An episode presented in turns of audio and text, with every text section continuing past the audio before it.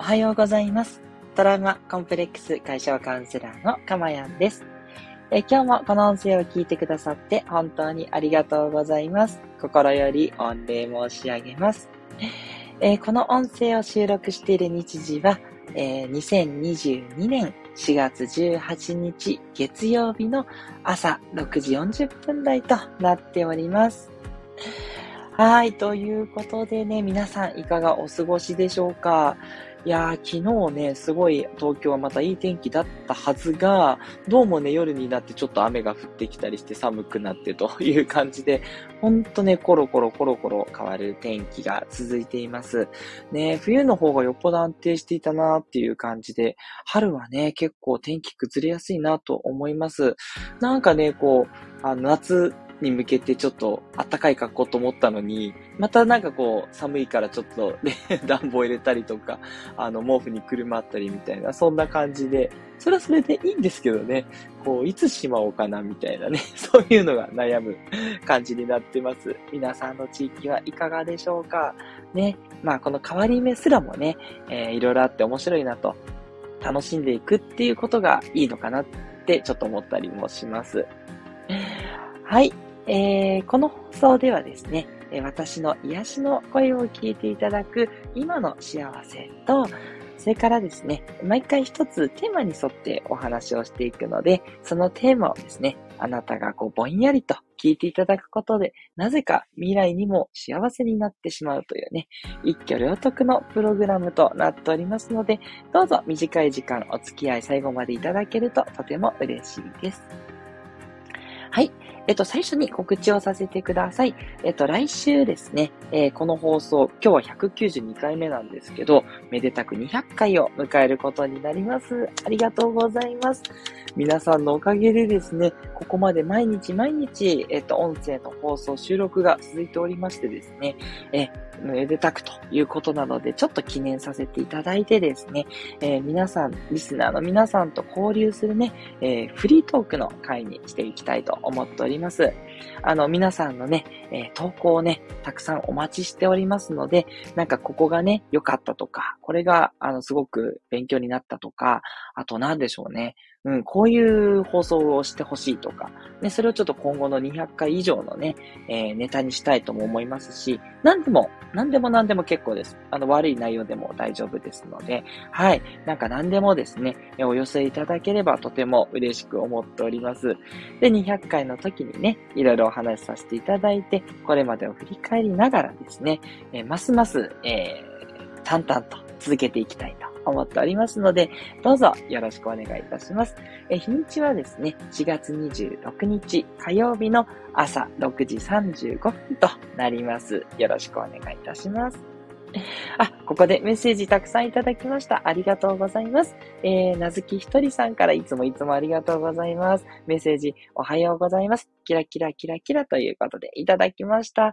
ね、朝からほんと気持ちのいいね、あのー、挨拶嬉しいです。どうぞ今日も一日ね、楽しく一緒にやっていきましょうね。そして、スコアさんもほんといつもありがとうございます。メッセージ、おはようございます。急に暑くて桜が散ってすぐに散ってしまいました。昨日は本当に涼しかったですね。体調気をつけてください。ということで、逆にお気遣いいただいてしまいました。ありがとうございます。ほんとね、桜あっという間でしたよね。今日もね、あのー、まあ、週末だったんで、なんかお花見に行ってきたっていう方の話を聞いていて、でも、あの、ちょうどね、その、一週間の間に桜が散っちゃったみたいで、あの、その前の土日は最低、まだね、咲く前8分とかだったのに、あの、その次の土日はもう散ってしまってるということで、平日の間にね、満開が来ちゃって残念でした。なんてね、お話もね、あの、友人から聞きましたので、なんかね、本当に早いんだなって思って、ね、まあ、その、わびしさもいいんですけど、ちょっと早すぎじゃないっていう感じもしますよね。本当ね、皆さんも体調の方はね、やっぱり日々、あの、しっかりチェックして、ね、あの、体調こそ幸せの基盤ですので、ぜひ、えー、お気をつけください。そして、シナモンさんもいつもありがとうございます。おはようございます。ニコニコキラキラマークということでね。ああ、よかったです。シナモンさんにも本当聞いていただいていつもいつもですね、なんかこうしてね、あの常連の皆さん、そして新しく加わってくださる方がね、少しずつ増えてきて、そしてこの放送は成り立っていますのでね、なんかだんだんこうちょっと責任も感じてきたりしますけれどもですね。とはいえですね、私は本当に正直に思うことを伝えていく。これをね、モットーにやっていますので、ぜひぜひね、えー、その点だけは忘れずに引き続き続けていきたいと思います。よろしくお願いします。さて、だいぶ長くなっちゃいました。今日のテーマなんですけど、まあ、全ての当たり前を疑っていくというテーマでお話ししたいと思います。あの、まあ、そうですね。この放送を聞いてくださってる方はなんとなくもう気づいてきたと思うんですけど、結局、その現実で、こう、常識って言われていることっていうのを覆していくっていうこと。うん。これは、あの、今もね、あの、そういうことって結構言われてるから、あの、皆さん、なんとなくそうすべきっていうのは分かってると思うんですけど、もっともっともっとですね、言ってしまえば、あなたは私もですけど、偏見の塊なんですよ。ね。すべてに対して思い込みであなたはできている。私もですよ。思い込みで私もできています。はい。ということなんでね、結局すべては思い込みだというところから出発すると結構うまくいくよっていう、もうこれが結論になります。じゃあ何がこう当たり前として疑っていくレベルかっていうとですね、まあほんといろいろありますが、まずは私カウンセラーなので、やっぱりメンタル的なところですよね。例えば怒ってしまってる時って、絶対相手が悪いからと思ってませんか？ね、私もずっと思ってました。ね。その、あのね、自分に何か原因があるなんてつゆも思わなくて、もう怒るのは、それは相手が悪いからムカつくからに決まってるじゃんってずっと思ってたんですね。なんですけども、今は全然違います。もうね、いろいろ学んでいくと本当にびっくりなんですけど、怒るっていうのは、あの前にもお伝えしたと思うんですけど、自分の期待から外れてるから怒るんですね。つまり、自分の期待してる基準値が低ければ怒んないんですよ。例えば、子供に対して怒るときに、なんでこんなこともできないのって思ってると怒るわけですね。だけど、まあ、子供だから、まあ、まだできなくて当然だなと思ってると、なんかしちゃっても怒んないんですよ。ね、何かジュースこぼしちゃったとかね、ちょっとおしっこ漏らしちゃったって言っても、まあ、その年齢だししょうがないよねって思ってる人は怒んないし、いや、その年齢ならできるでしょって思う人は怒るわけですよ。ね？だから、全部ですね、怒るっていうのも相手じゃないんですね。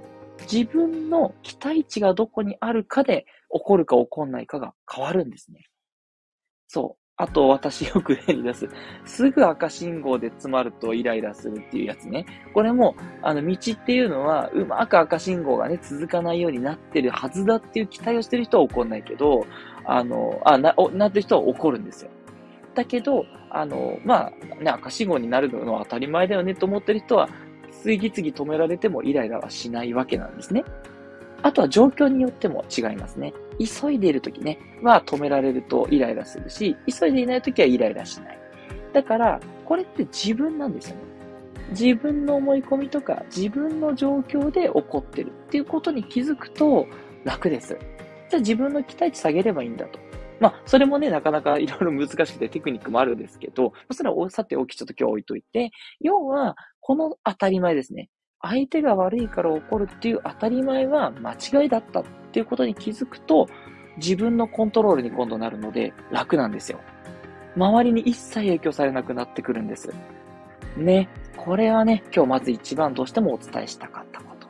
はい。あとはちょっとおまけみたいな感じなんですけど、私はその本当に食事が必要なのかと思ってました。うん。なんか1日3回食べて逆になんかこう、なんつうのかな、太っていく？本当にいるのかなと思って調べたら、1日1食2食っていう人がいて、あ、そうなんだ。朝ごはん食べなきゃいけないっていうのはまやかしだったのかっていうのに気づいてですね。あの、まあ、間違いではないんですけど、必ずしも食べないと生きていけない調子を悪くするってことではなくって、私はプチ断食、16時間の断食っていうのを挑戦しておりまして、まあ、うまくいったり、途中食べちゃったりとかしてますけど、気にせずにやってて、で、体重が半年でね、6キロ落ちたんですよ。それでちょい太りだったのがね、もうすぐ標準まで落とせますんで、いや、本当に、あの、プチ断食おすすめですしね。いいです。あの、3食食べてた時より逆に調子がいいんですよ。体も軽くなってくるしね。なので、いや全然いらないなって思いますし、あと、本当にね、運動が必要なのかって思いました。え、これはですね、必要ですね。これはね、必要でした。疑ってもね、あの、どんなに疑っても、いや、やっぱりいるなって逆に強化されました。そう。だから、疑って、やっぱり必要だと思ったら、やらなきゃって強化されるんでね、いいことなんですよね。そう。これちょっとおまけですけど、あの、疑ってみてやっぱり必要だな。例えば、人に優しく接することは当たり前かっていうと、本当かって思うんですけど、これは本当です。っていう感じでね。そう。じゃあやっぱそれやんなきゃねっていうことで、本当にやるべきことに対して、すごく確信が強まるんで、あの、疑ってみていいかなって思いますよ。はい。ね。ただ、運動に関して言えば、これやりすぎがやっぱりダメみたいで、あのー、なんて言えばいいのかな。やりすぎると体を壊すっていうこともありますから、まあ、よっぽどやってる人の話ですけどね。だから、普通の人は、あの、運動は必要だと思っていいと思うんですよね。はい。で、あとは、辛い出来事って嫌だって思ってますけど、これって結局、辛いことがあると、自分をね、成長させたり、改善させたりするっていう、やっぱそれ辛い出来事っていうのは、あの、いい面もあるっていうことが見えてきたりしますんで、いやー、疑っていくっていいなというふうに思っております。はい。ということでね、え、あの、皆さんも、あの、これ思い込みじゃないかっていうところにね、気づくと楽しくなってくるんで、どんどんどんどん気づいてですね、あの、変えていくとね、あっという間に幸せになっていくっていう、これをね、今日はお伝えしたいと思います。はい。メッセージいただきました。ありがとうございます。えっ、ー、と、まず、事務用タンポポ、えー、トランペットですかね。かっこおすさんからおはようといただきました。どうもありがとうございます。事務用タンポポさん。ね、どうでしたか？今日の内容。ね、あの、意味がわからなかったら全然ちょっと意味がわかりませんとか、もっとこういうところを説明しろとかですね、遠慮なくメッセージいただければと思っております。ぜひぜひですね、これに懲りず、またね、あの、毎朝だいたいこの時間帯にやってますんで、6時半から7時ぐらいですので、お越しいただけると嬉しいです。えー、そして、いつも聞いてくださるさやちゃん虹色さん、ありがとうございます。かまやんさん、桜の花びら、おはようございます。ニコニコマークということでいただきました。ありがとうございます。ね、さやちゃんさんのところもね、多分私と大体似てる状況じゃないかなと思うんで、昨日はなんか暑かったり寒かったりだったんじゃなかろうかと思います。ぜひぜひね、一緒に今日も一日頑張っていきましょうね。はい、ありがとうございます。ということで、えー、トラウマコンプレックス解消カウンセラーのかまやんでした。ではまたお会いしましょう。ありがとうございました。